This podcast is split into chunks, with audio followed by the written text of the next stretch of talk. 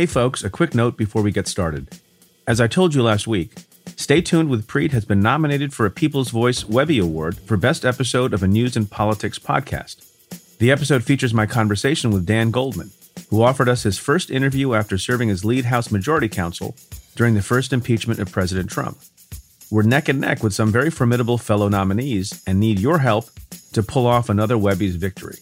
So head to vote.webbyawards.com and search for Stay Tuned or Preet to cast your ballot. You can also find a direct voting link in the show notes of this episode. Today, Thursday, May 6th, is the last day to vote. Thanks, as always, for your support.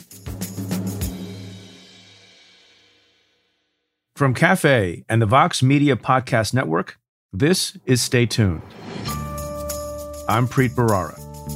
You know, having uh, spent almost six decades as an African American man, you know, seeing seeing this, uh, I was just breathtakingly uh, stunned in in the outrageousness uh, of it. This is somebody's life.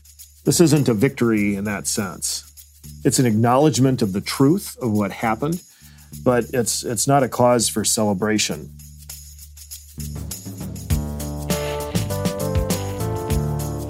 That's Jerry Blackwell and Steve Schleicher.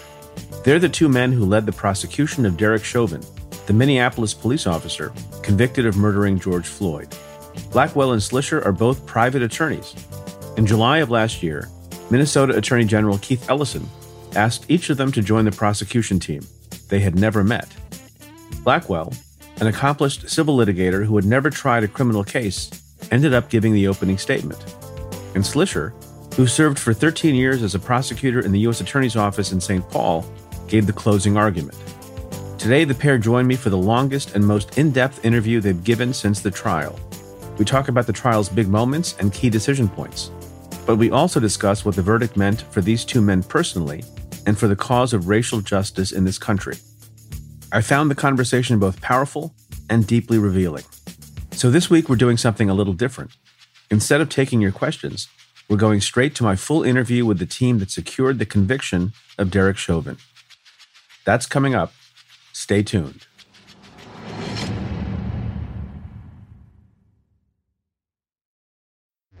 Support for this podcast comes from Planned Parenthood. It's hard to imagine a world where we leave future generations with fewer rights and freedoms. Since the Supreme Court's decision to overturn Roe v. Wade, politicians in nearly every state have introduced bills aimed at blocking people from getting the essential sexual and reproductive care they need, including abortion. Planned Parenthood believes everyone deserves access to care, and with supporters like you, they can reclaim our rights and protect and expand access to abortion care. Visit plannedparenthood.org/future to learn more and support their cause. Jerry Blackwell and Steve Schleicher, welcome to the show. Thank you. Glad to be here. It's a real honor and treat to have you, given how much you have done for the country and for the justice system. I want to thank you for your service, which, by the way, I don't know if everyone knows this. Each of you is in private practice and you performed your services at the Derek Chauvin trial for free, as we say, pro bono. So thank you for that as well. You're welcome. Thank you. I've got a lot to ask you about the trial, the nature of the trial, strategy of the trial, the meaning of the trial. So let's get through as much as we can. And I, I almost wasn't sure where to start. And I thought, well, why don't I start at the beginning, which is not the trial, which is not the opening statements, but the actual killing of George Floyd himself last May, uh, May of 2020. Both of you were in private practice, had no idea that you would become involved in that case in any way, probably had no idea if there would ever be a criminal case against anyone. Do you recall how you reacted to the murder itself what reaction you had when you saw the videotape when you were still just private citizens? Uh, I I do remember that reaction. I you know having spent over two decades as a prosecutor, law enforcement is something that you know I have a keen interest in. Uh, a lot of friends in law enforcement and a real uh, love for law enforcement, law enforcement officers. And I remember looking at that and seeing it and not recognizing it at all as something that uh, should be coming from a law enforcement officer. And it would really uh, just hit you right straight in the stomach, right straight in the heart. and I and I remember, you know, after seeing it, knowing that I would probably be called in my firm. I'm in a relatively uh, small firm, about 80 lawyers. Um, I would be called to sort of contextualize uh, the events because there aren't any there's not anybody else in my firm that has the same exact background as me you know spending that much time as a prosecutor and so i, I spent a lot of time over the next few days talking to um, you know different partners associates staff members just about what had happened and helping uh, helping our firm you know kind of process it because it really was wrenching to everybody and jerry you know having uh, spent almost six decades as an african american man you know, seeing seeing this, uh, I was just breathtakingly uh, stunned in in the outrageousness uh, of it. Um, you know, what what exactly could equal protection mean, or what is the rule of law, if there isn't some accountability for that?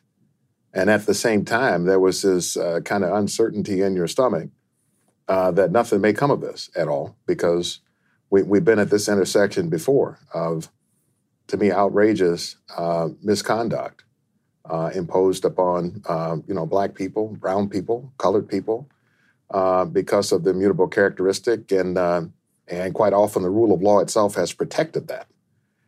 And uh, so my initial gut reaction was the, the the sense of outrage, the sense that that's an earthquake, and what's coming next is a, a giant tsunami in in public reaction and you know, I do a lot of work for Fortune 500, 100 uh, companies, and I'm one of the few people. Some of them know that they would uh, categorize us in quotes woke uh, for the, uh, the the White In-house Counsel. So I expected I might hear from a number of them, just with their reactions, uh, what my thoughts might be. And sure enough, I did hear uh, from um, from a number of them. Two of them in tears.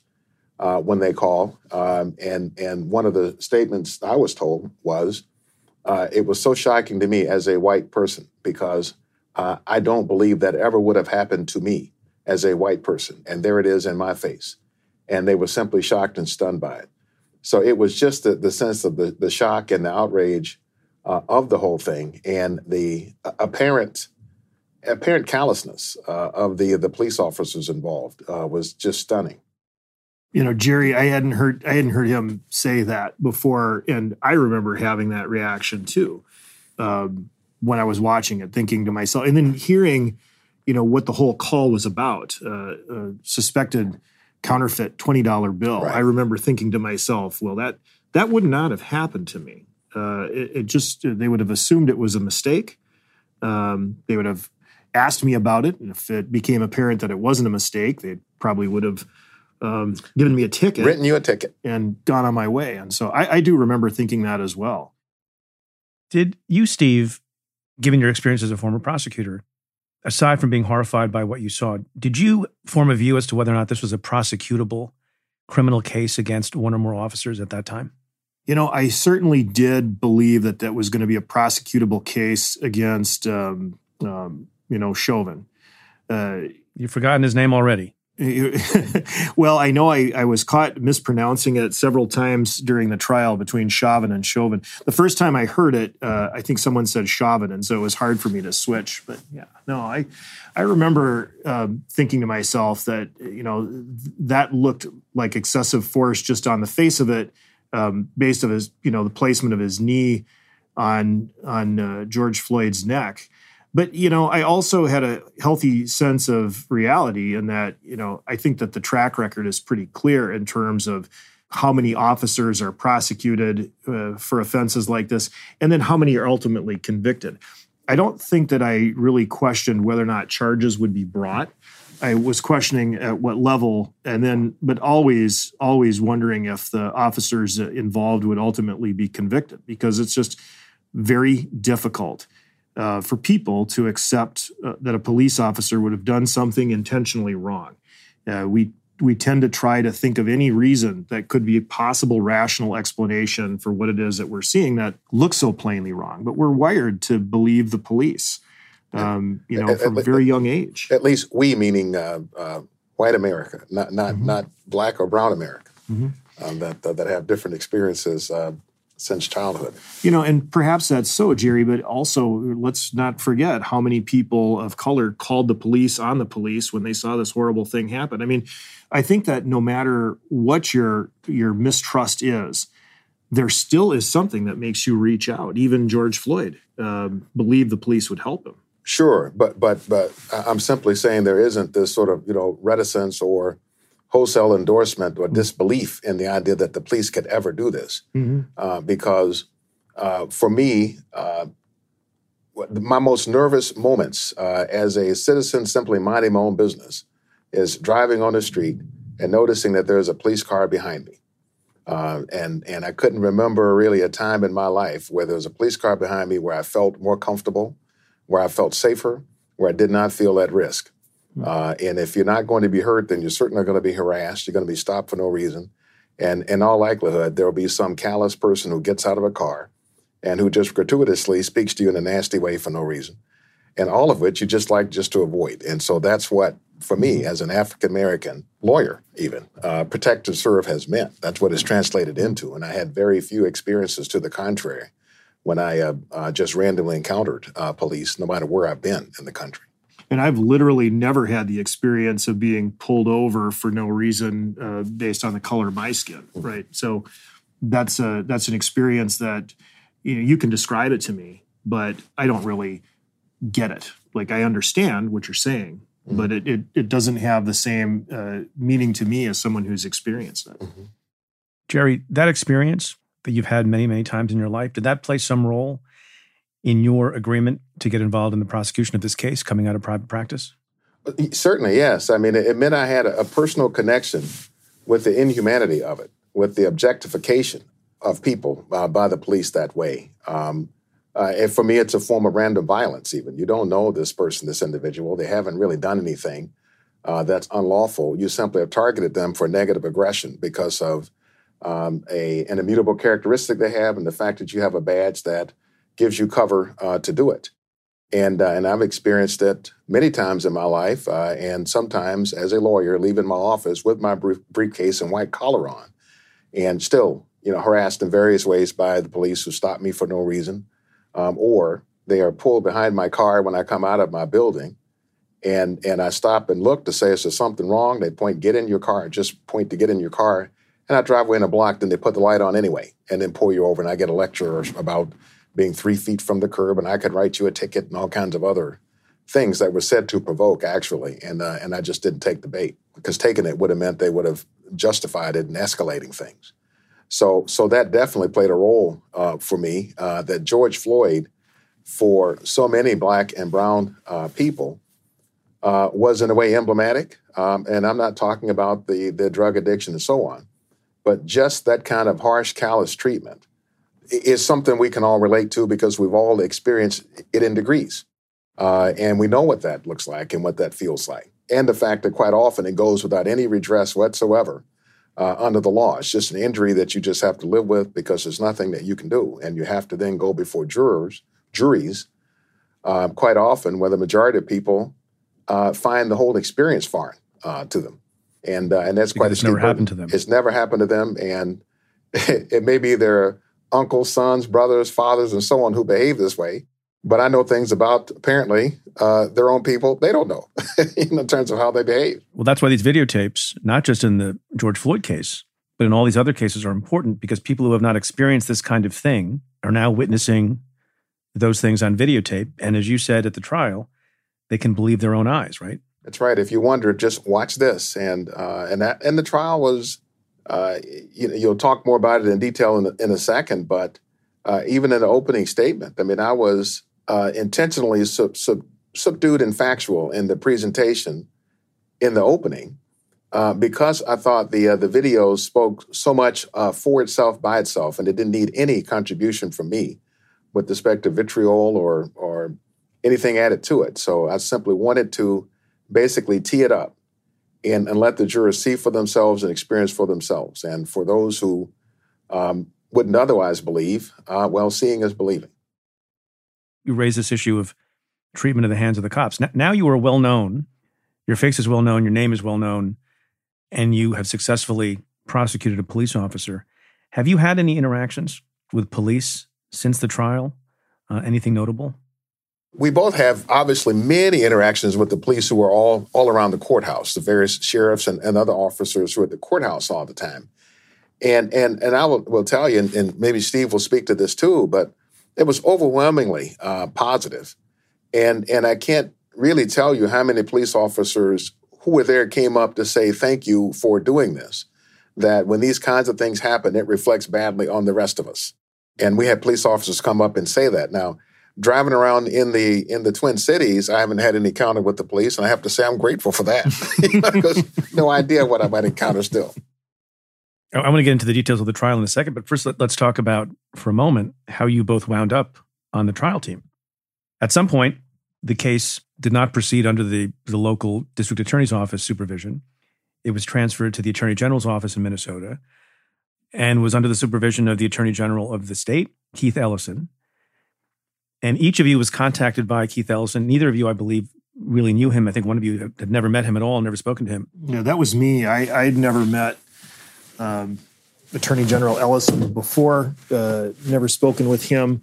And, uh, you know, do you think it was the wrong number? Known him for a while.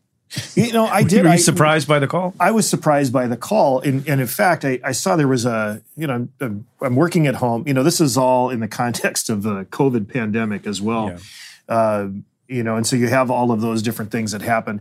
I, I saw that I had a missed call uh, on my phone, and I just missed it, and so I hit redial, and it was uh, the attorney general. Um, and I could I could recognize his voice. And he identified. He said, "This is uh, Keith Ellison."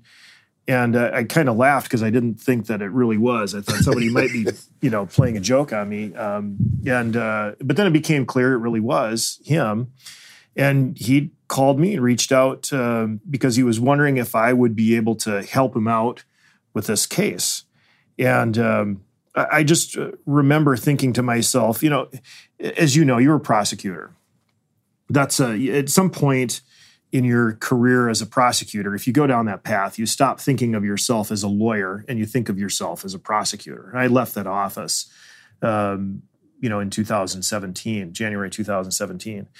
Uh, so when I get this call uh, asking to help with this case, it stirred up a lot of uh, feelings uh, in me in terms of what uh, I love doing so much. I, you know, I love being a prosecutor. It was a very big part of my identity. And he asked if I could help with a case, and uh, and of course, my initial reaction was, well, yes, I would love to do that. Yeah, absolutely. I'd seen the video.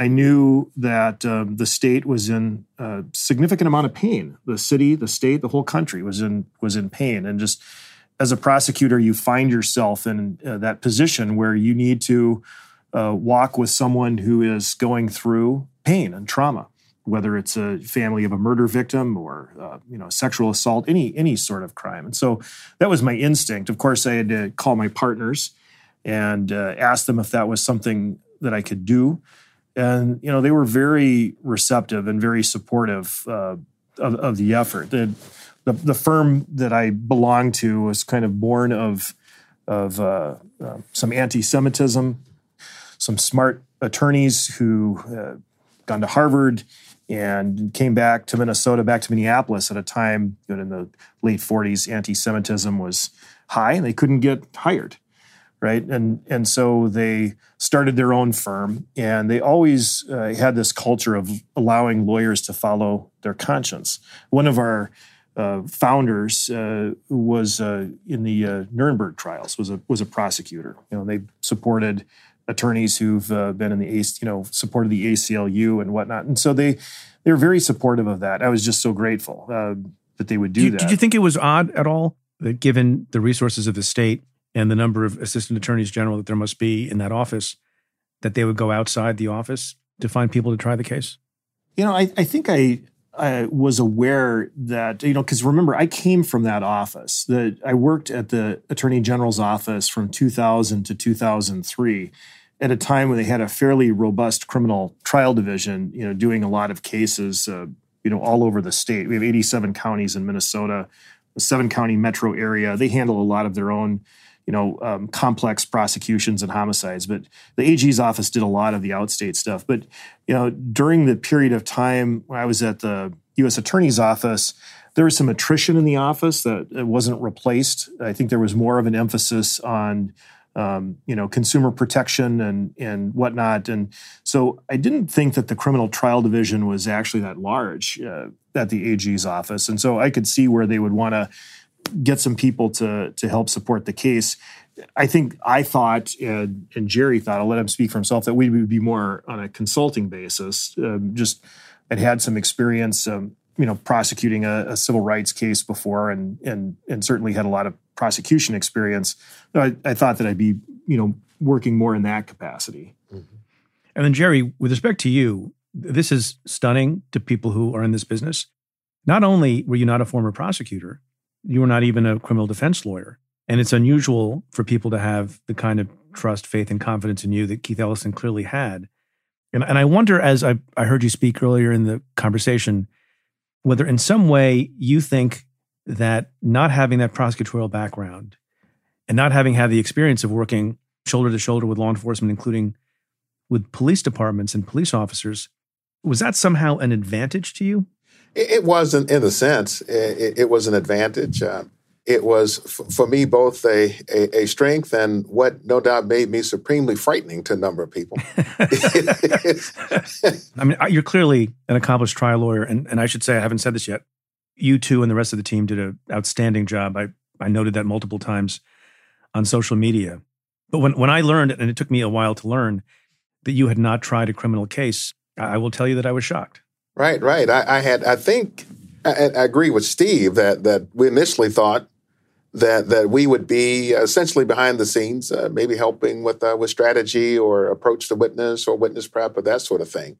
Uh, I think that General Ellison called me because I do try cases, and I've had to try hard cases in tough jurisdictions, mostly outside of, of Minnesota. I've been in various parts of Mississippi and uh, in Oakland, uh, in Madison County, Illinois, and I've had to go in there uh, for uh, Fortune 500 companies, Fortune 100 companies. They quite often have difficult stories to tell uh, as defendants. I mean, you have tough histories to deal with, tough witnesses, tough documents, and you have to figure out in every case strategically how to win with that.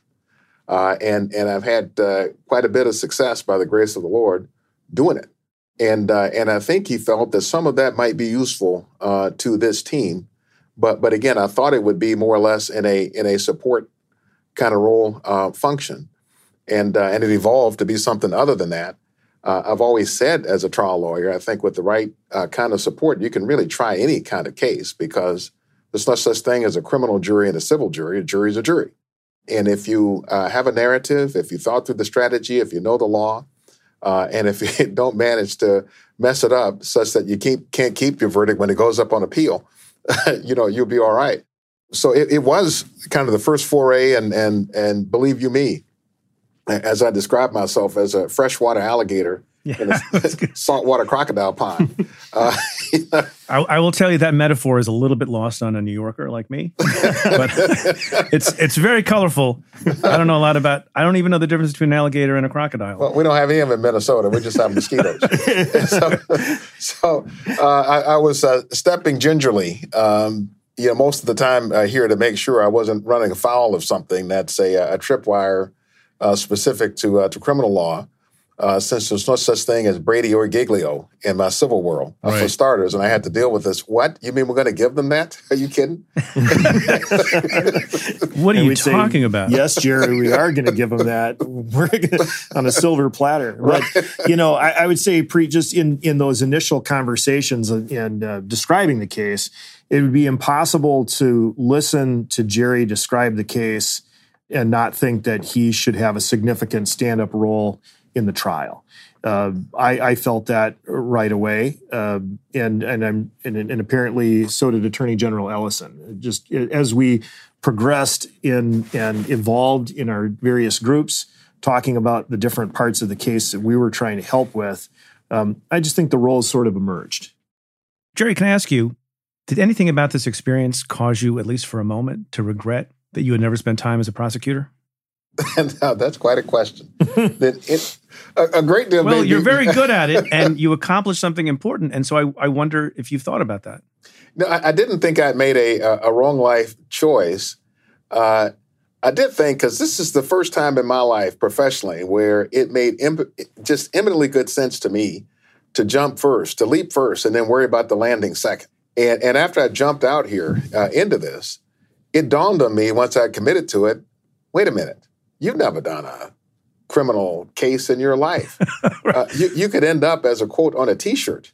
Uh, this this could be the end of whatever. Something about alligators. Something about a dead alligator. right, right, right. And uh, and whatever whatever traction you'd gained as a civil practitioner may be lost too, and reputation ruined. So in that sense, I certainly wished uh, that I had uh, the the kind of criminal experience that that Steve uh, has or had.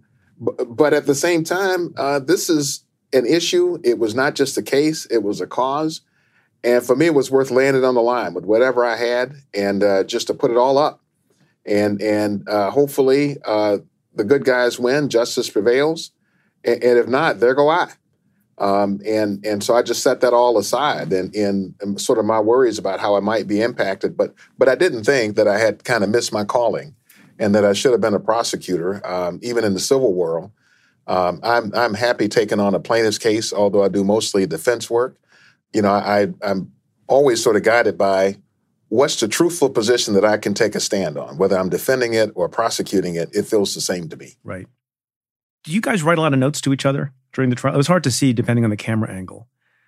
But do you each do your own thing, or are you communicating with each other and the rest of the team during the trial on a regular basis? You know, that was hard because of uh, COVID. There were some limitations. We really weren't able to. We had rules uh, yeah. uh, that we weren't supposed to. rules. Be. Yes, there were rules. There were there were rules in, in the courtroom, courtroom, that we were not supposed to be passing notes. Yeah. Oh, why? It was oh, because co- of COVID. It was because of COVID. Yeah.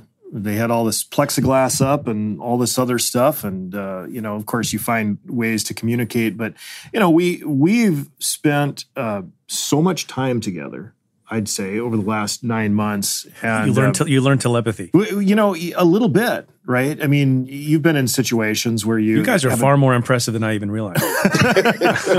well, tell your friends. I'm in awe. you know, we had a very um, structured communication chain. And and we you know we had meetings that took place at prescribed times um, you know afterwards. And keith ellison kept us very much uh, you know there was definitely a chain of information flow such that there weren't you know we weren't up there um, winging it. Right. You know we we had a plan. And uh, you know going well, into court was did. executing the plan.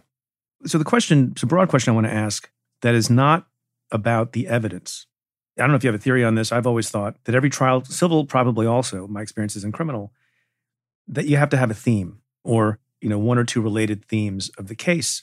Why? It's not required uh, as a part of your proof.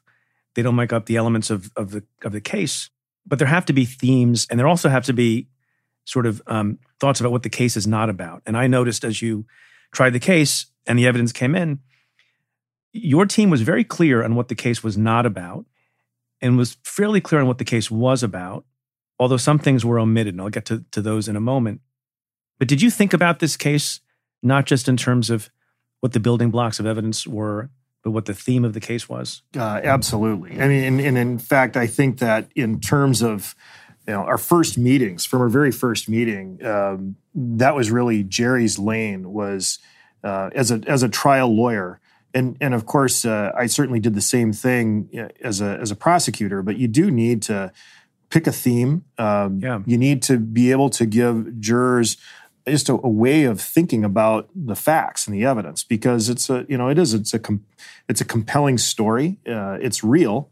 It's heartbreaking. It's tragic, but it's important that you're able to touch the jurors in a way that they're going to be able to remember the evidence and the facts that you present to them. But mm-hmm. you know, uh, we did uh, spend a lot of time talking about our themes and developing our themes. And in one of those first meetings, uh, you know, Jerry um, said the words that you know you can believe your eyes, uh, and and of course that was uh, probably the most important theme. Uh, what, but what's the theme there, Jerry? Is it common sense?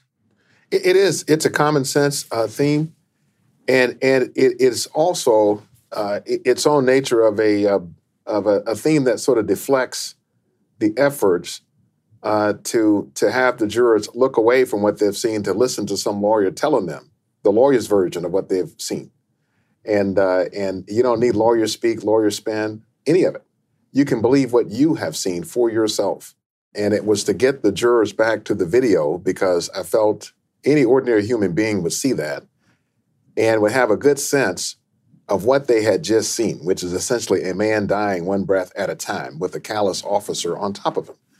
And I fully expected that the defense would be doing everything they can to have the jurors look away from the video and to substitute instead lawyer argument and, and testimony.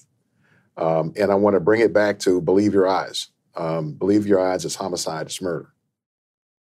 You know, here's something that I think is difficult maybe for some folks to understand as we talk about theme and as we talk about what this case is really about, both in the courtroom and for the wider, broader country at large. We began this conversation talking about interactions between Black citizens and white police officers. And that's clearly uh, how millions of Americans have been talking about this case that you two gentlemen tried. And for the country, given the protests and the videotape and the larger problem of criminal justice reform and policing and the treatment of black and brown people in this country by law enforcement, in too many cases, that's what the country has been roiled up about. That's been what has galvanized so many people. That's what's getting senators and the President of the United States to talk about the issue. Racial justice. That was not a theme at the trial. And I understand why. But, but could each of you address the disconnect between how the whole world saw this case and the racial implications of it and underpinnings of it, but how that didn't make any showing at the trial.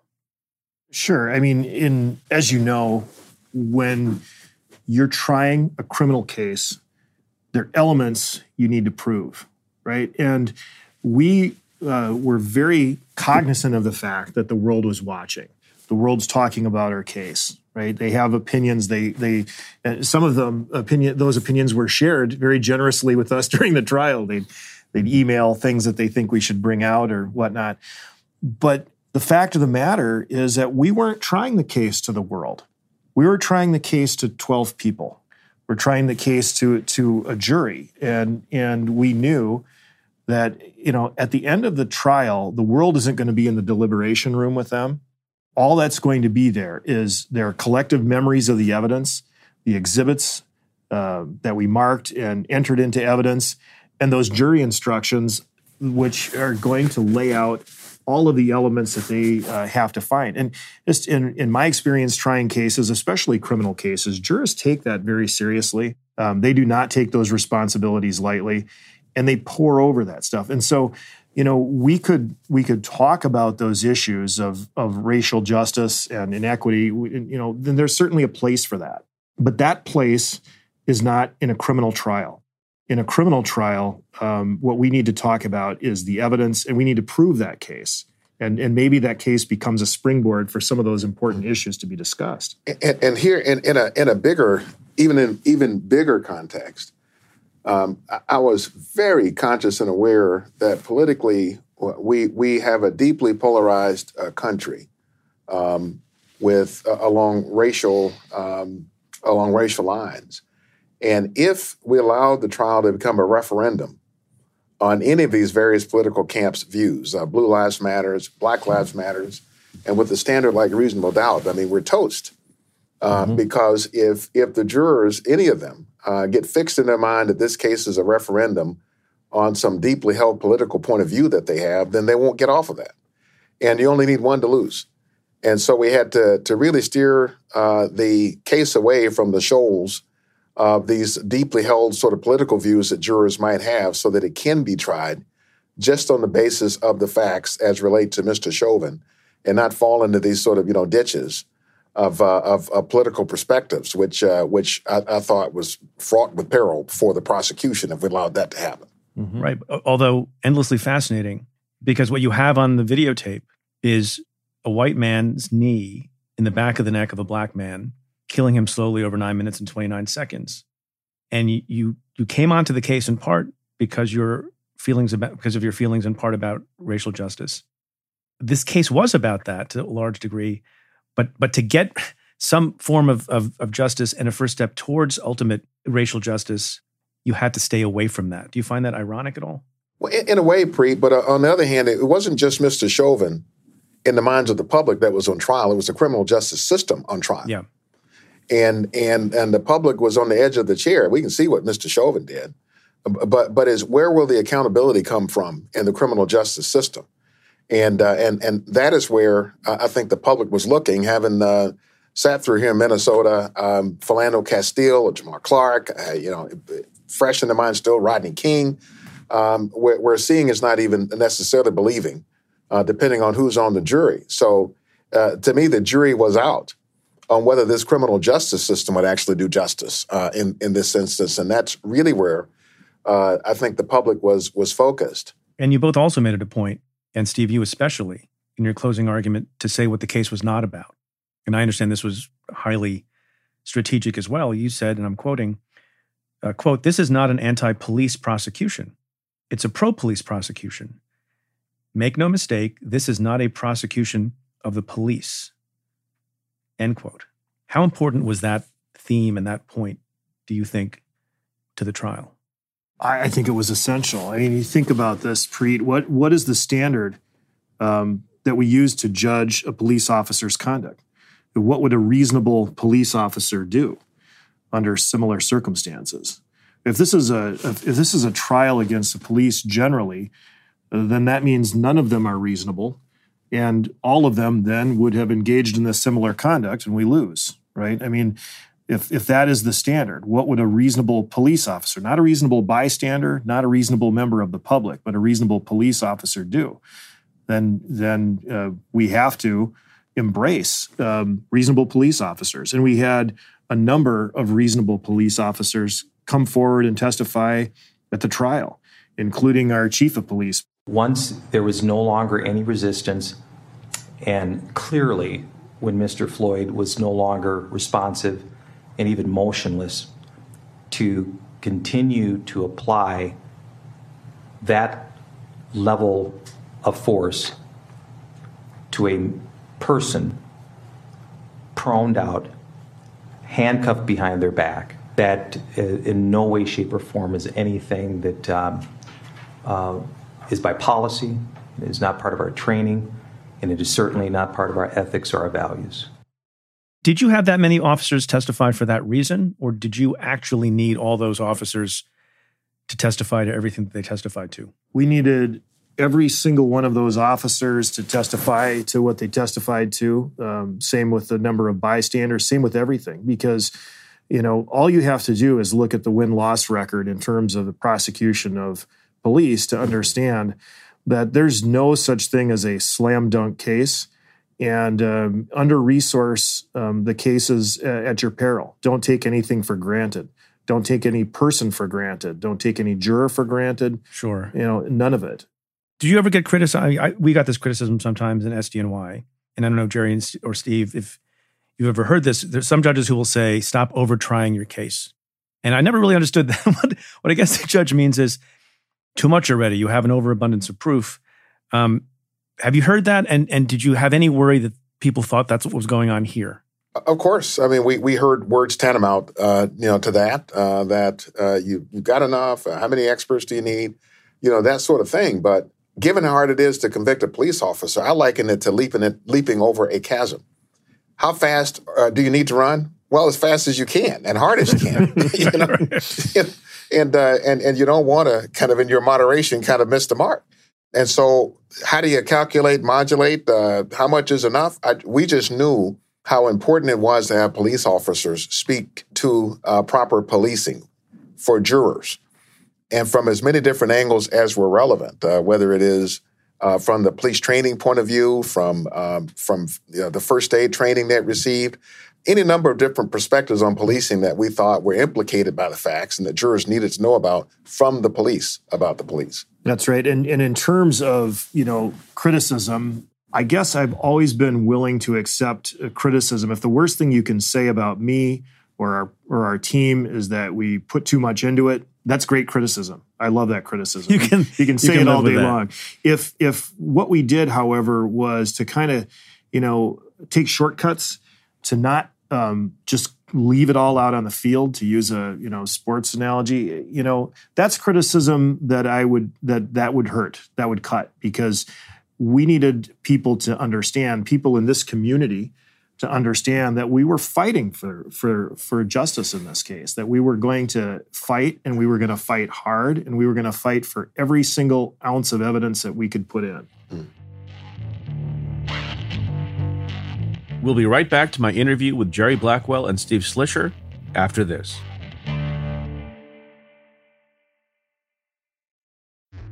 Support for Stay Tuned comes from Mint Mobile. If there's one thing that all former U.S. attorneys for the Southern District of New York have in common, it's that we love a good sauce. It's even rumored, although I can't fact check this, that Ogden Hoffman, who served in the position from 1841 to 1845, never ate a meal dry. Now you're probably asking, what does sauce have to do with my cell phone bill? It's because Mint Mobile's secret sauce is that they sell all of their wireless services online. They cut out the cost of retail stores and pass those sweet savings directly to you. For a limited time, their premium wireless plans are just $15 a month when you purchase a three month plan. To get the new customer offer and your new three month unlimited wireless plan for just 15 bucks a month, you can go to mintmobile.com slash preet. That's mintmobile.com slash preet. Cut your wireless bill to 15 bucks a month at mintmobile.com slash preet. $45 upfront payment required, equivalent to $15 a month. New customers on first three-month plan only. Speed slower above 40 gigabytes on an unlimited plan. Additional taxes, fees, and restrictions apply. See Mint Mobile for details. So one of the things that's interesting to me, and I, I wrote about it in an essay a couple of weeks ago, and you didn't talk about race for the reasons that we discussed. And it's not necessary to prove motive in a case like this, except as I always uh, learned and as I also try to teach, you know, jurors have some curiosity. They want to know what the theory of why the guy did the thing he did.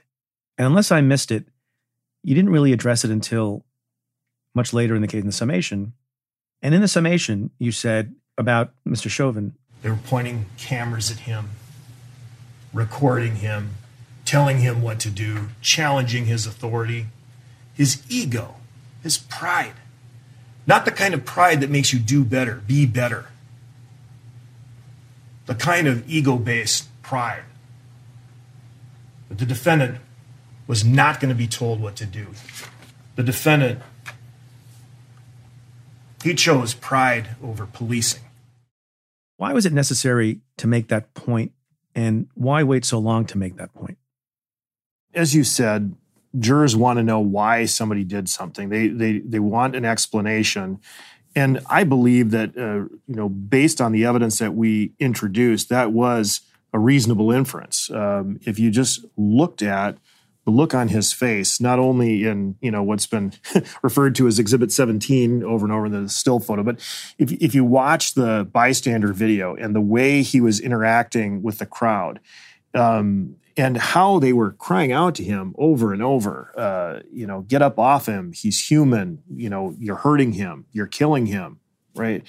For him not to respond to that to not attend to the person who is who is right beneath him but instead to kind of stare these people down um, it, it, seemed to me to be fairly apparent uh, from what we introduced.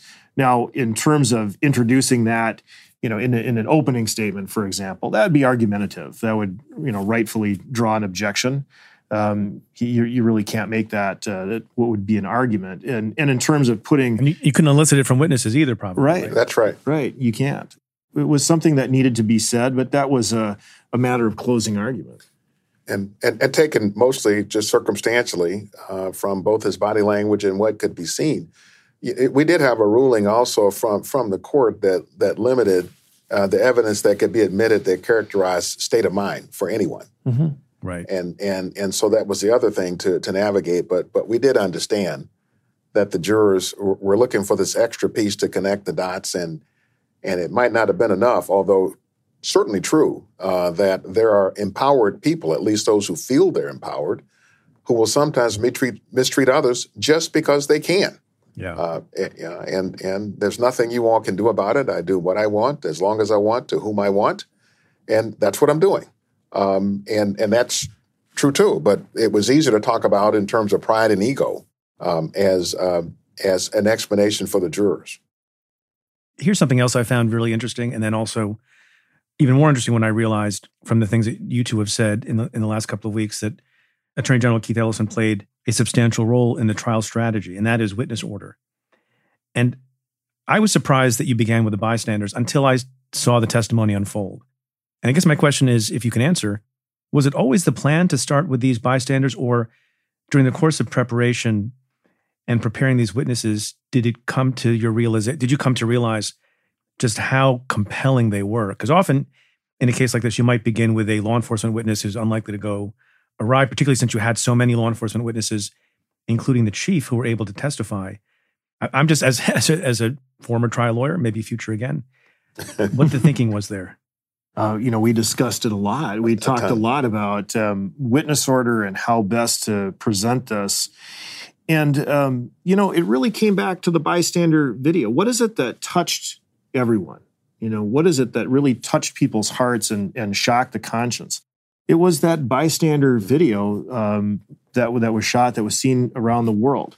But it, it was really, it was a function, though, of where do we start our story? Uh, do we start it in the 929? Uh, do we start it uh, chronologically uh, at the point he arrives at Cup Foods? And and we decided that that the main thing for this case is what's happening in the 929. And and so let's start with the main thing and keep focused on the main thing. Uh, and and the best way to be able to characterize that 929, apart from the video we have, uh, would be the eyewitness testimony about what was happening there and the efforts to intervene and uh, and it, it, it those started with the idea that we'll start our story uh, with what's happening in the subdual and the restraint on the ground, mm-hmm. and uh, and the bystanders were part of that. Now, at the same time, um, it, it, would be no no surprise. I don't think I'm saying anything out of school that that we would expect that a defense of the case would would be focused on uh, the sensitivities that might apply to officers on the scene, to people like Mr. Chauvin mm-hmm. um, and will basically talk about uh, the bystanders more or less as objects, mm-hmm. uh, and and even Mr. Floyd, and uh, and so we knew that there would be a need to uh, humanize uh, all of them, to humanize mm-hmm. these humans, and mm-hmm. and maybe one of the sub themes, at least sub thoughts in the case. Uh, was being able to just reveal and give to the jurors the fundamental humanity of all the persons who were there and uh, and the premise was that the that the humanity that unites all of us will be greater than any of these different ideas uh, that that divide us. Uh, you know, the unruly mob, um, crazed on drugs, um, uh, hostile and angry. Mm-hmm. Um, all of those things are kind of cut through once you kind of once you see the anguish and feel the anguish of the bystanders who are just trying to save a life. I can I feel helpless I don't have a mama either. I understand him. And Preet, you know, you starting out with a law enforcement witness, and that's a whole language selection that's going to be imprinted upon the jurors. They'll last throughout the trial. So, for example, you know, uh, if an officer is discussing this event, they're going to exit the vehicle. They're going to approach the, right. the subject. right. So it'll be either be a subject or a suspect. It's not a person. You know, it, it and so uh, it is. It's important to come back, as Jerry said, to the humanity of it, to have people say, we saw a man on the ground being pinned down by others who was hurting and crying out in pain. That that's the language that we need to use. And then the rest of it, you know, can be in the context of that, you know, initial reaction. You talked about the video, and there was a lot of debate in, you know, legal circles, and I had some of this on the podcast too about how often would you show the video? And I know that you too also, in thinking about the strategy here, you know, worried with the team about the jury becoming desensitized. And, and something I thought was really remarkable about the video and how you folks used it. And that is obviously the video as a whole was played at the start and it's jarring and shocking. And most people hadn't seen it in its entirety. And if they had, it had been close to a year since they'd seen it on cable television. And so people get an immediate impression of a man having his life snuffed out by Officer Chauvin in the video. But then there were little things in the video that you pointed out that maybe were lost. And what I thought was fascinating in hearing you talk about the case in a different forum, and I wonder if you could elaborate, is one of the reasons you thought it was okay to play the video more than more than a few times was that you individually yourselves kept finding new things that supported the understanding that this was a deliberate uh, and at least indifferent uh, act on the part of Chauvin. You hear George Floyd saying to Chauvin, "My stomach hurts, my neck hurts, everything hurts," and um, Chauvin not only acknowledging that he hears him, but um, you know, just kind of dismissively mocking him. Uh huh. Uh huh. Uh huh. Yeah, and and and that those are some things that you miss. You know, not only when you see the video once, but recall there are numerous videos here. So we have the bystander video. The microphones are closest to the bystanders, and so you can hear what they're saying and discussing.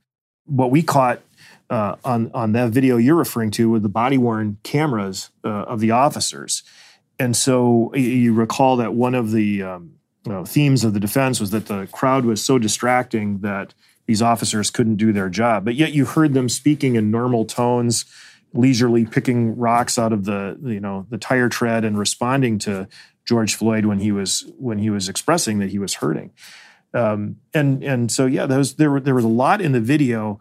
But as to the issue of desensit, you know, desensitizing um, based on playing it, I guess uh, for myself, having watched all of these videos, you know, hundreds and hundreds and hundreds of times, um, the humanity of it never uh, leaves you. It, it, it, uh, it's something that you cannot become desensitized to.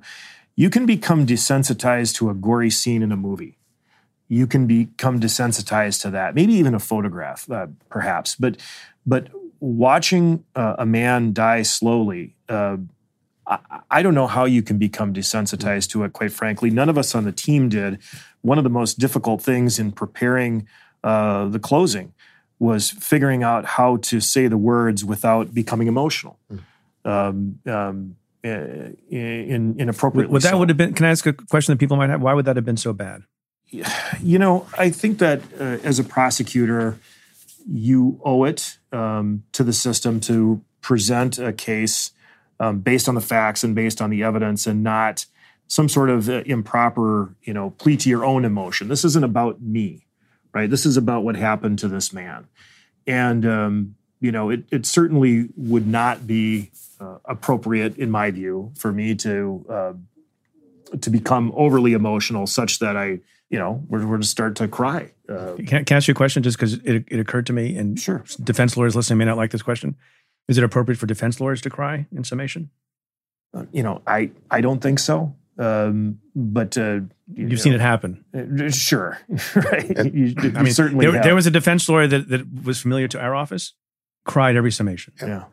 And, I, wouldn't think, uh, and, and, I do know certain lawyers in the civil context who who who cry, uh, in in every trial. They tell the same story in closing, and they cry in it too uh, every time.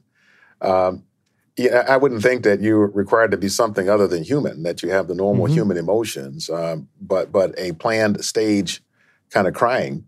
That kind of emotion, I, I would be concerned. Uh, how do you know where it begins and ends? And, and you may lose it uh, mm-hmm. as the uh, as a prosecutor or defense lawyer. Going into the trial, was your greatest concern uh, with respect to a plausible defense from the beginning and during the trial always the the causation and the confusion that might be wrought by the medical arguments that the defense was going to be making about the cause of death, or was it something else? No, that that certainly was uh, to, to me uh, hugely of concern. Um, as, as, you know, I focused uh, primarily on uh, the the medical case and, and, and Steve primarily on use of force. Um, but as the person focused on the medical, I felt at the end of the day, they won't be able to point to any policy or training or anything that permitted Mr. Chauvin to do what he was doing. Mm-hmm. And uh, and to the extent they have a BOP gun that they were loading up, uh, it's to make all their arguments around medical causation, which is uh, where they really hope to make hay, um, and uh, out of out of everything from uh, his his high blood pressure, his enlarged heart, uh, the blood vessels, um, the paraganglioma um, you name it. On the one hand, he was this human being that had superhuman strength, you know, the power of John Henry, and uh, and then on the other hand, he was a ticking time bomb who was about to fall apart at any second. and uh, and would argue either one of those, depending on um, uh, what suited the moment. Um, so that that to me was a real concern. The video played obviously prominently in the medical causation case uh, because it either ruled in certain things or ruled them out based on what you could see on the video. Uh, that there are certain things. I talked a lot about, for example, the anoxic seizures uh, that uh, that are a result of low oxygen uh, in in the brain, an involuntary reflex that you can see in the video that we can point to. We can point it out, which is not the sort of thing you would see if you didn't know what an anoxic seizure is um, or where it manifests. But but uh, the direct answer to your question was yes, we were concerned about the uh, the medical uh, causation case, um, uh, whether it is his um, his comorbidities that is in his, in his own body and or uh, their focus on his history of, of drug addiction and drug use. A huge issue in the case related to causation was what the standard is, and there was a competing view as to what you had to prove to show that Mr. Chauvin was guilty of the crimes with which he was charged.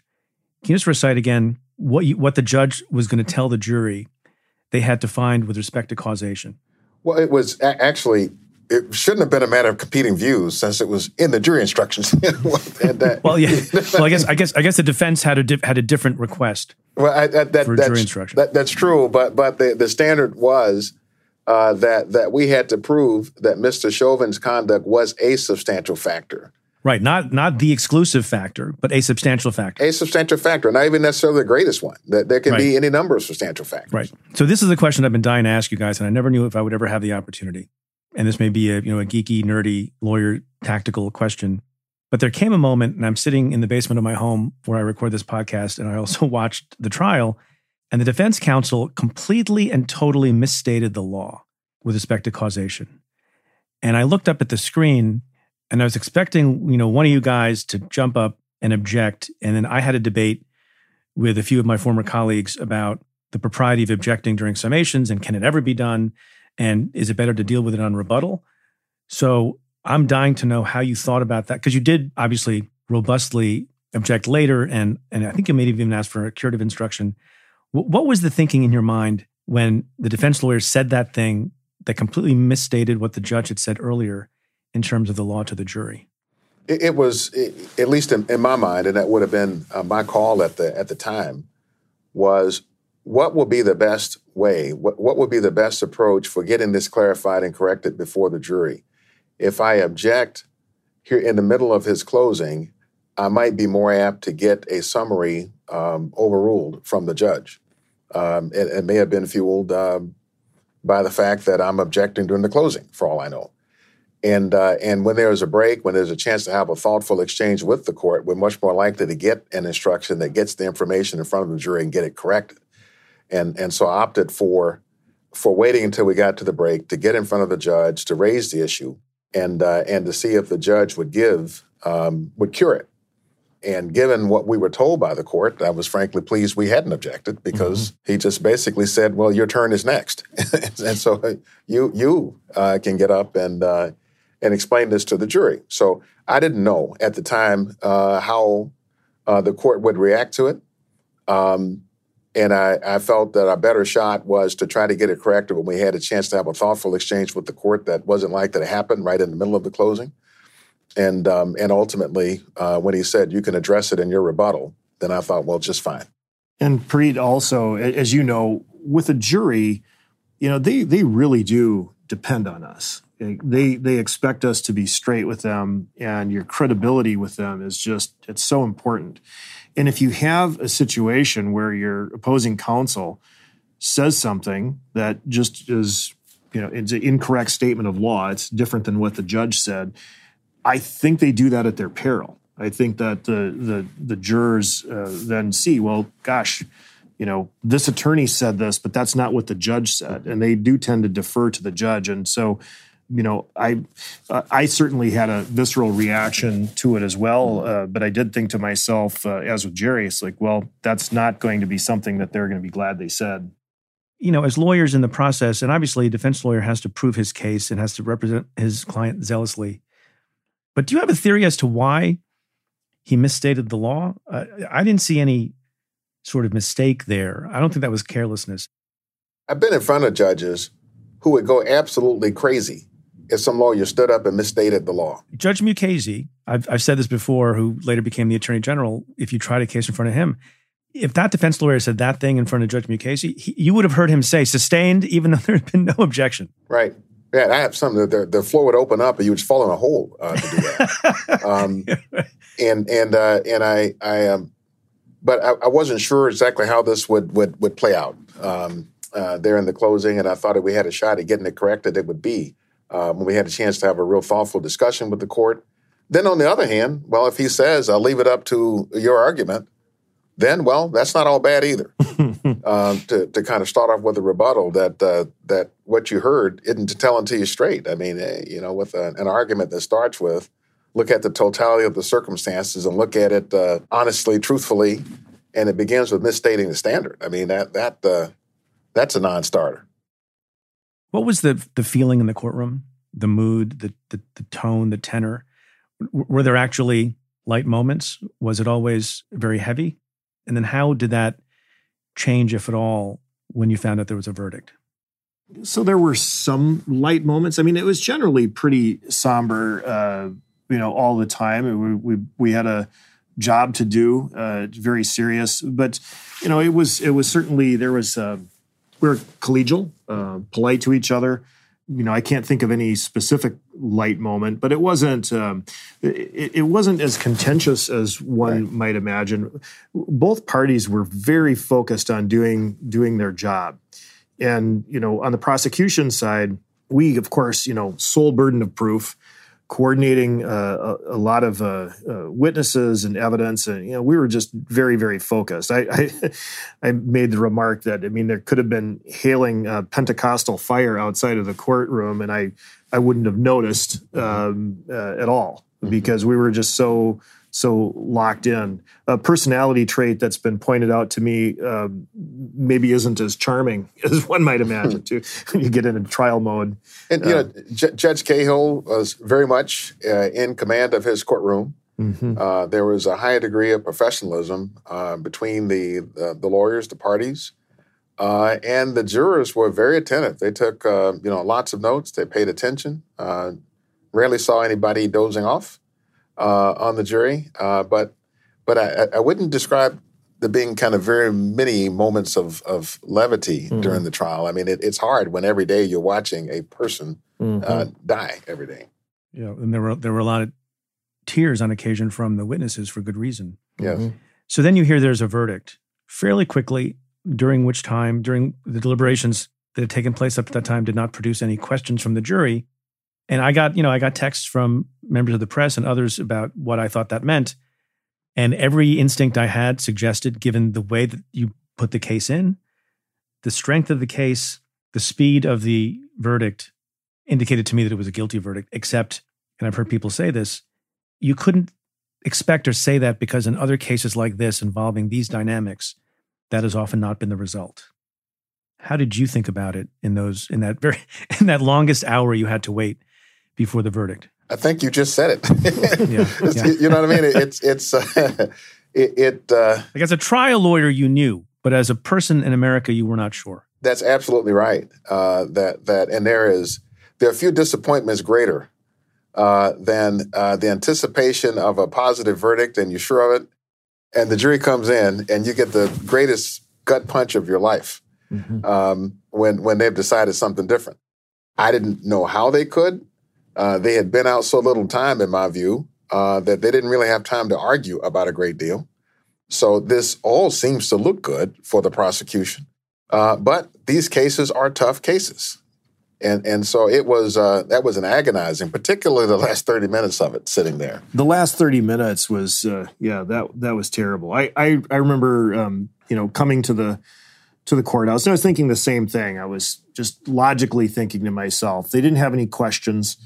They didn't ask to review any evidence. They haven't been out that long. Um, and, and, so that suggested to me that this was going to be a verdict that we were happy with. But, you know, when then when you get to the last portion of it, of course, what you do is you uh, spend every nanosecond second guessing every word you uttered over the last month. Uh, and, and is just that your drill? Your drill is to, is to replay like replay the trial in your head at that moment. as, uh, yeah, it's the worst part, as you know, right? It- Jerry, because- Jerry, do you have a better drill than that? I, I do have a better drill. I sit at the table and I answer random emails, which is which is what I was doing. How are you capable of doing? That's not a better drill. That's that's ridiculous. How are you able to do that? Med- meditation, Preet. So it helps me to focus. And uh, and so I thought just to sit here looking at the wall, staring at the people, feeling all the stray voltage. Well, here's Lisa something like constructive I can do. I can answer these emails while I'm sitting here. Do you brace yourself? Because I remember hearing that in my first trial ever as a younger person, to brace yourself and to have no emotional response at all, no matter what the verdict is. Do you think about that and, and do you steel yourself to whatever the verdict is, even if it's one that you want and would be gratified to get? Absolutely. Yeah. Uh, you know, it's, it's this is somebody's life. This isn't a victory in that sense. It's an acknowledgement of the truth of what happened, but it's it's not a cause for celebration. And so um, you just think of the weight of it. You, you're aware of the fact that the uh, that the family of George Floyd is watching. Um, uh, Philonise was sitting behind us, and and and you feel that, and you're thinking to yourself, uh, you know, is this going to be a situation where we have to compose ourselves and come back and comfort them? Yeah, all of that runs through your head. and and for, for me, it was a little bit different um, be, be- because when all is said and done, I mean, I, I got involved in this matter uh, as for me a spiritual cause, and uh, my duty was to give it my best and my utmost, uh, but to kind of work hard at not being attached to the results in the same way that that um, that this the battle, the struggle, uh, the fact that the nation has to uh, has to itself wrestle with this, uh, the the world is wrestling with this, uh, is its own form of progress in a way. Um, and and while don't get me wrong, I mean we we certainly did want uh, the guilty verdicts, but I really had kind of fixed in my mind uh, that that my duty really was to serve and to give it my absolute best, and I felt I had done that. Um, and and if they came back a, a different way, then I still would think that there's been a benefit from this trial. Uh, it just just have to wrestle with it this way, and and it moved us in some ways further down the track towards something that looks like a reconciliation, even though it wasn't just yet. Uh, it's mounting the pressure for we, we still have to deal with these issues, and uh, and it's even not even clear case that we have to deal with these issues if it were an adverse uh, adverse verdict. So I was uh, sort of prepared that, uh, as as I say in meditation, you know, do your best and give it to God, and uh, and that's that's how I felt about it. There's a legal question that I've gotten from a number of listeners, and that is how can it be the case that the jury could come back and convict on all three counts murder two, murder three, and, and manslaughter when the mental states required to prove each of those is different? In other words, people are confused about how they could find guilt on all counts when it seems like you're talking about different kinds of crimes, not just lesser included, but sort of different mental states. Does that make sense as a question? And does one of you want to answer it? Well, uh, you know, uh, what I can say is that I, I think that these, uh, when you look at the elements of what is required for each of the different uh, charges, uh, y- y- you see very different things. The, the murder two charge, it's a felony murder, it's unintentional felony murder. I've, I've described this before uh, as a as kind of a Rube Goldberg. You know, those machines where you you know you roll the ball and it hits a pin right, and knocks it right.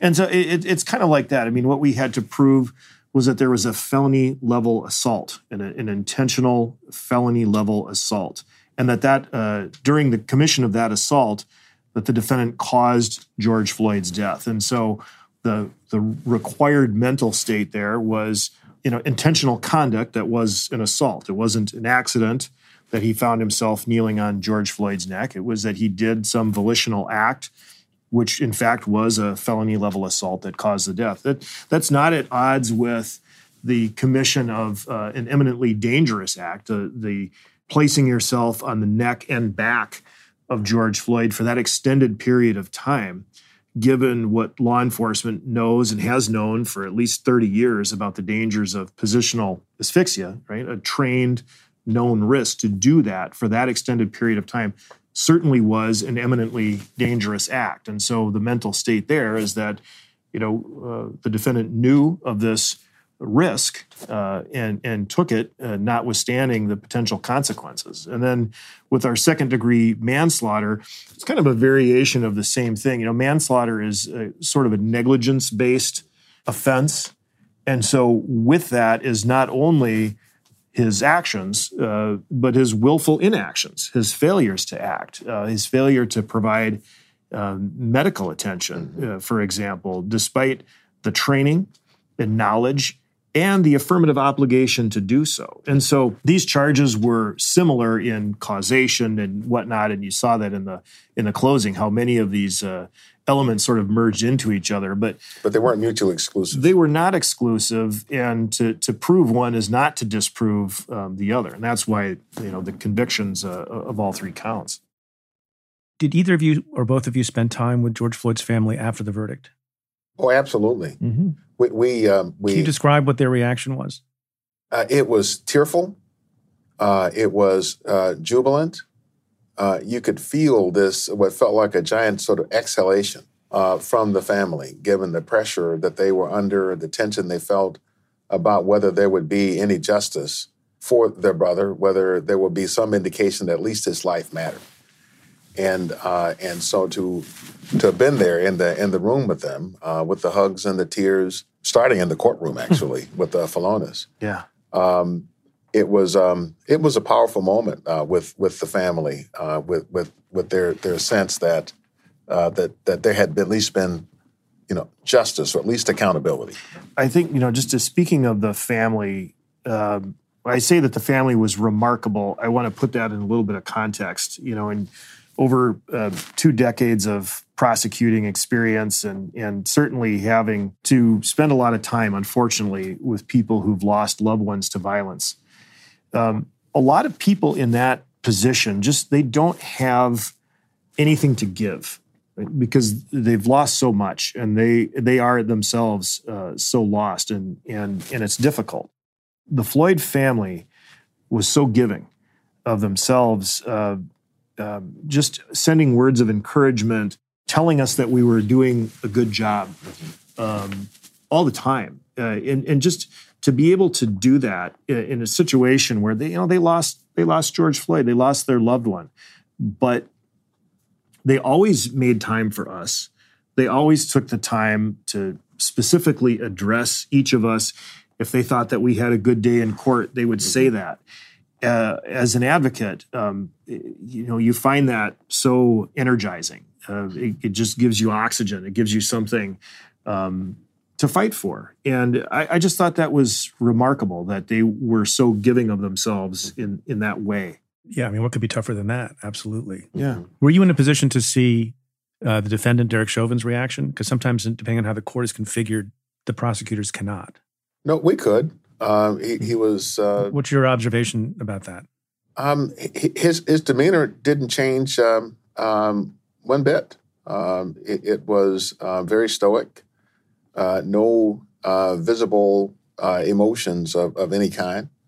Um, even when he was asked to uh, to turn around for them to to put the handcuffs on, th- there wasn't any emoting of any kind that I saw. Do you think he was expecting that you would move to remand him? Yes, I would think so. I mean, I think think his lawyers that. would have told him that, right? I'm not sure the public appreciated that. Yeah, I think he would he would know that that's that's pretty much the drill.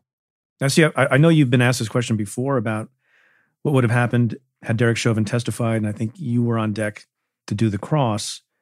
And I, I don't think you would answer the question as to what the themes or thrust of your cross would be. But I, let me ask you this question: How long do you think that cross examination would have been after he testified on direct? Mm, that's hard to say. You know, um, you prepare you prepare yourself for every um, possible contingency, but the the length of a cross examination is something that just sort of happens, right? It's uh, it, it, there's not a prescribed time for it to come out of the oven, but you kind of get a sense of when it's done. Uh, and so I, I really don't know.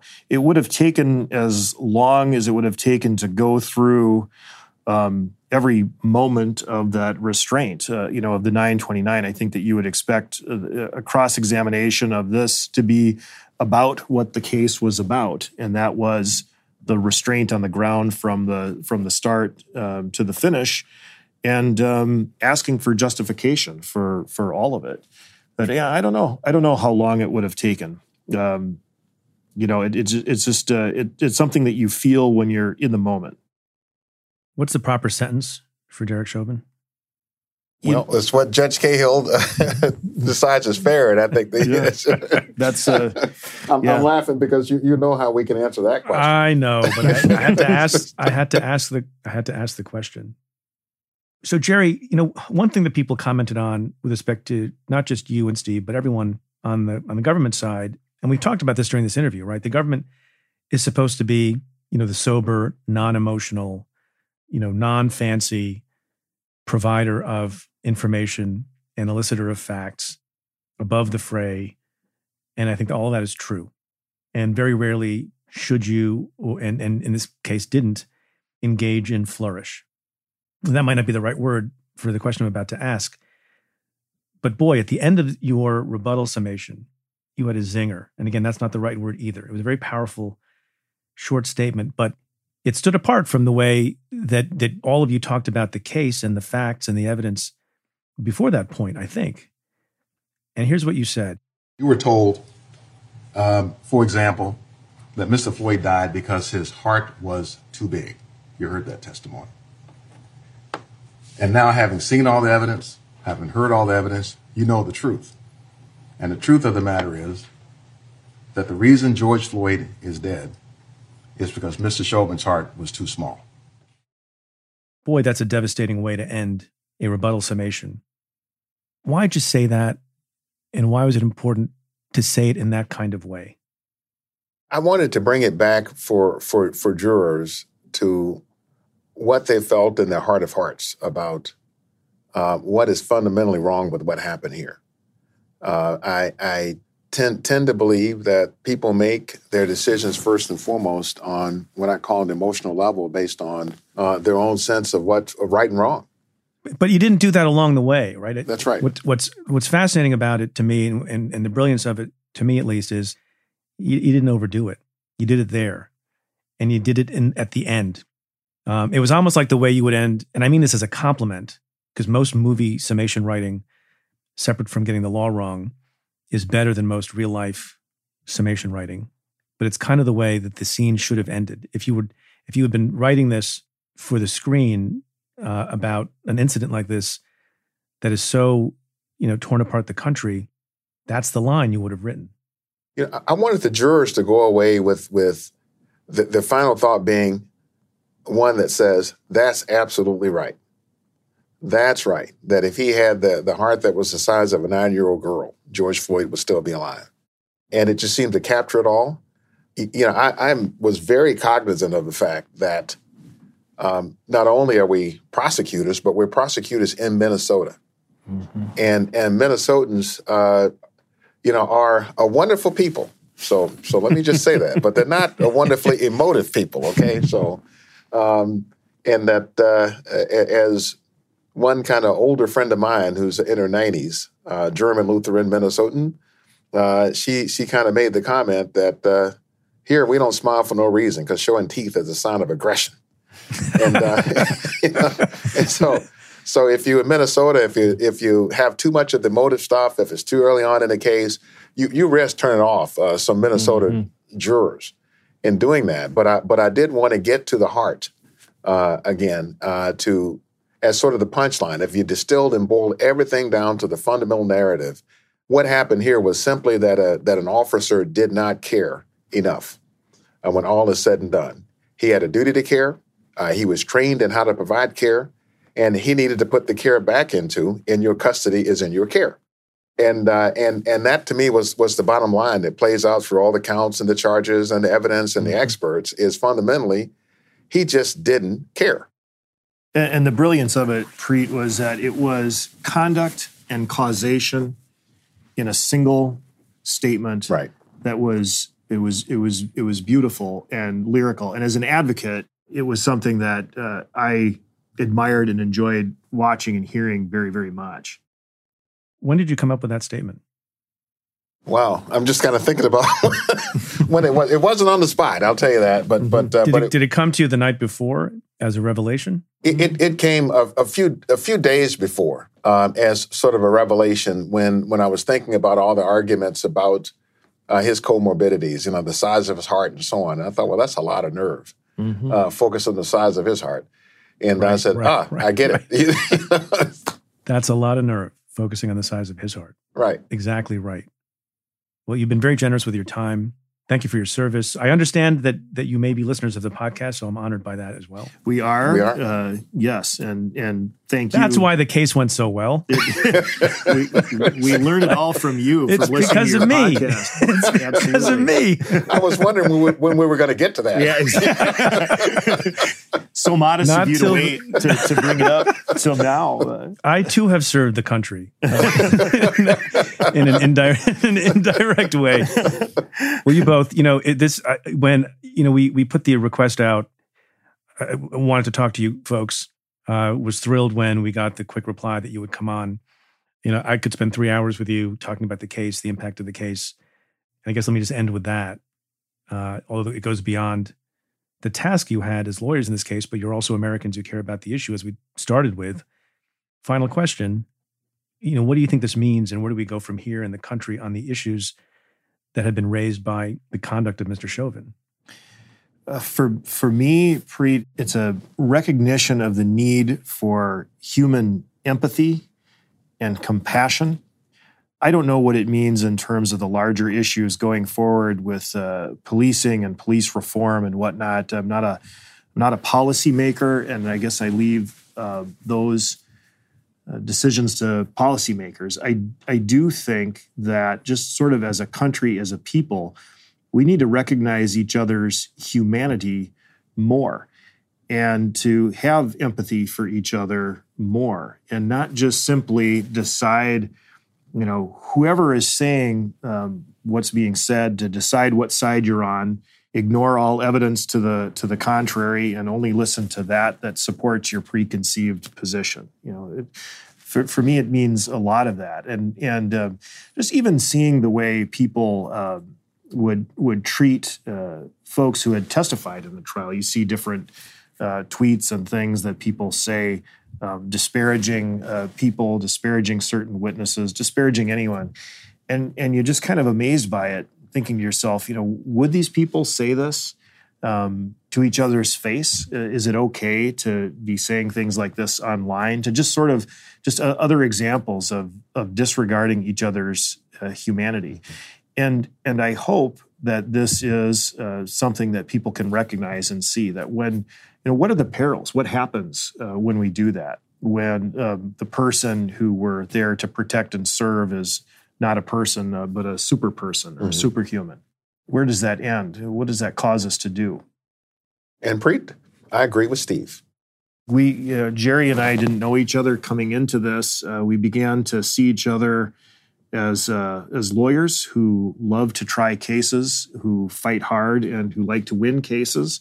Um, I come away with this um, from this experience uh, with a friend, with mm-hmm. a new mm-hmm. friend, and that's um, that's something that I've gained. I, I, say in public service, if you do public service, you you get more than you give, and I certainly have uh, received more than I've given in, in in having the privilege of trying this case. Likewise, and and, and if nothing else, I would like to encourage other uh, private practitioners on the civil side uh, to think about ways uh, that you too can um, step into similar shoes uh, to uh, be of use in, uh, in similar cases. And you, you don't have to know every aspect of, of criminal law, but there are things that we learn in complex civil that are useful in a case of this sort. Great message to end on. Jerry Blackwell and Steve Schleicher, thank you for your service. Thank you for doing what you do. Thank you for being on the show. No, Preet, we really, really enjoyed it. So thank you very much. So.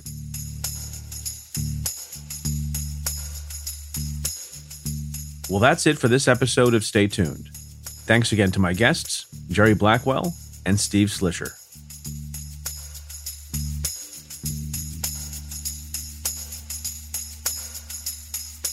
If you like what we do, rate and review the show on Apple Podcasts or wherever you listen. Every positive review helps new listeners find the show. Send me your questions about news, politics, and justice. Tweet them to me at Preet Bharara with the hashtag AskPreet, or you can call and leave me a message at 669 247 7338. That's 669 24 Preet. Or you can send an email to staytuned at cafe.com. Stay Tuned is presented by Cafe Studios and the Vox Media Podcast Network. Your host is Preet Bharara. The executive producer is Tamara Sepper. The senior producer is Adam Waller. The technical director is David Tatasciore. The cafe team is Matthew Billy, David Kurlander, Sam Ozer Staton, Noah Azulai, Nat Weiner, Jake Kaplan, Jennifer Korn, Chris Boylan, and Sean Walsh. Our music is by Andrew Dost. I'm Preet Bharara. Stay tuned.